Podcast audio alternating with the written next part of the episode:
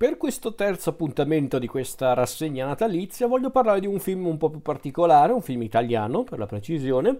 un film, premetto già, non eccezionale, chiariamoci, però un film curioso, secondo me una visione mm, bisognerebbe concedergliela perché è interessante e il film in questione è Vacanze d'inverno. Un film del 1959 diretto da Camillo Mastrocinque su sceneggiatura anzi soggetto e poi sceneggiatura di Oreste Biancoli, che poi Biancoli ha sceneggiato insieme a, a Jacques Sigoud e Rodolfo Sonego. È un film che vede anche grandi nomi come Alberto Sordi, Vittorio De Sica, Michel Morgan, eh, Dorian Gray. E, insomma, un film che aveva grandi aspettative attorno a sé, anche perché fu realizzato, se non ricordo male, sulla falsa riga di un altro film in cui recitava Sordi, che era Racconti d'estate non c'è però un legame di, tra questi film, semplicemente volevano fare una sorta di racconti d'estate, però fatto con un'ambientazione invernale. Non è neanche un vero e proprio film natalizio, però di fatto l'ambientazione è quella, quindi io lo terrei comunque in conto, anche perché in questa rassegna voglio anche alternare un po' i film, voglio mettere a volte film drammatici, a volte film comici, a volte delle cose un po' più così. Ehm questo film eh, che è ambientato a Cortina, guarda caso, a Cortina da un pezzo, e vede la storia di diversi, di diversi visitatori appunto di Cortina, tra cui un ragioniere, il, il ragioniere Alberto Moretti, interpretato da Sordi, che giunge insieme alla sua figlia Titti, eh, con cui lui è molto protettivo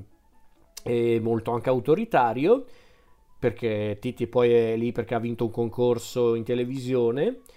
e poi ci sono diversi, diverse storie che si intrecciano, tra cui quella di Steffa Tardier, interpretata da Michelle Morgan, poi ci sono tanti altri personaggi interpretati da tanti attori come Dorian Gray, Renato Salvatore, lo stesso De Sica che fa un po' da filo conduttore in tutte le storie, insomma... Non, non voglio andare oltre, ma perché non è che poi c'è molto da dire. Però il bello di questo film, secondo me, è che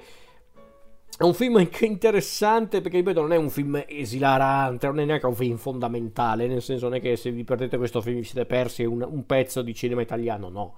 Però comunque è un film curioso, è un film tutto sommato piacevole da guardare e vi dico anche il perché. È piacevole da guardare perché è proprio un film d'altri tempi, per come è realizzato, per come per come gestisce il ritmo, i personaggi, gli attori stessi, quindi è interessante per quello secondo me. È un po' quel genere di film eh,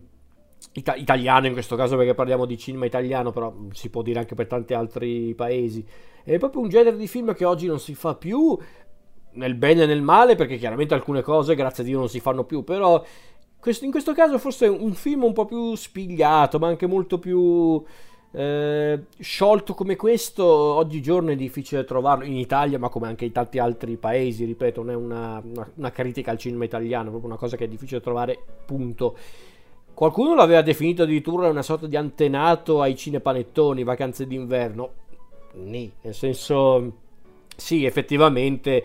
ha delle dinamiche narrative che ricordano effettivamente un po' i primi cinepanettoni, ma non è che c'è un legame diretto anche qua, nel senso semplicemente molti dicono eh, in effetti, se, anzi, forse a dire a tutto, i primi cinepanettoni sembrano essersi più ispirati a un film come Vacanze d'inverno per le dinamiche e tutto quanto. Poi, grazie a Dio, l'umorismo e anche lo stile è diverso, anche se in realtà i, i primi cinepanettoni non erano neanche questi film osceni. Nel senso, il primo Vacanza di Natale non era un film brutto di per sé, a volte un po' stupido per carità, però nulla di assurdo. Comunque, per dire, Vacanze d'inverno forse l'hanno anche rivalutato per quello come film. E e per carità, eh, Camillo Mastro 5 sicuramente ci ha provato a renderlo un film anche molto scorrevole e ci riesce, secondo me, perché secondo me è un film scorrevole di per sé. Forse come film corale non è eccezionale perché non tutte le storie sono interessanti, non tutti gli attori sono al massimo della forma perché da una parte abbiamo Sordi che fa il, il, lo scemo come suo solito e lo fa anche bene,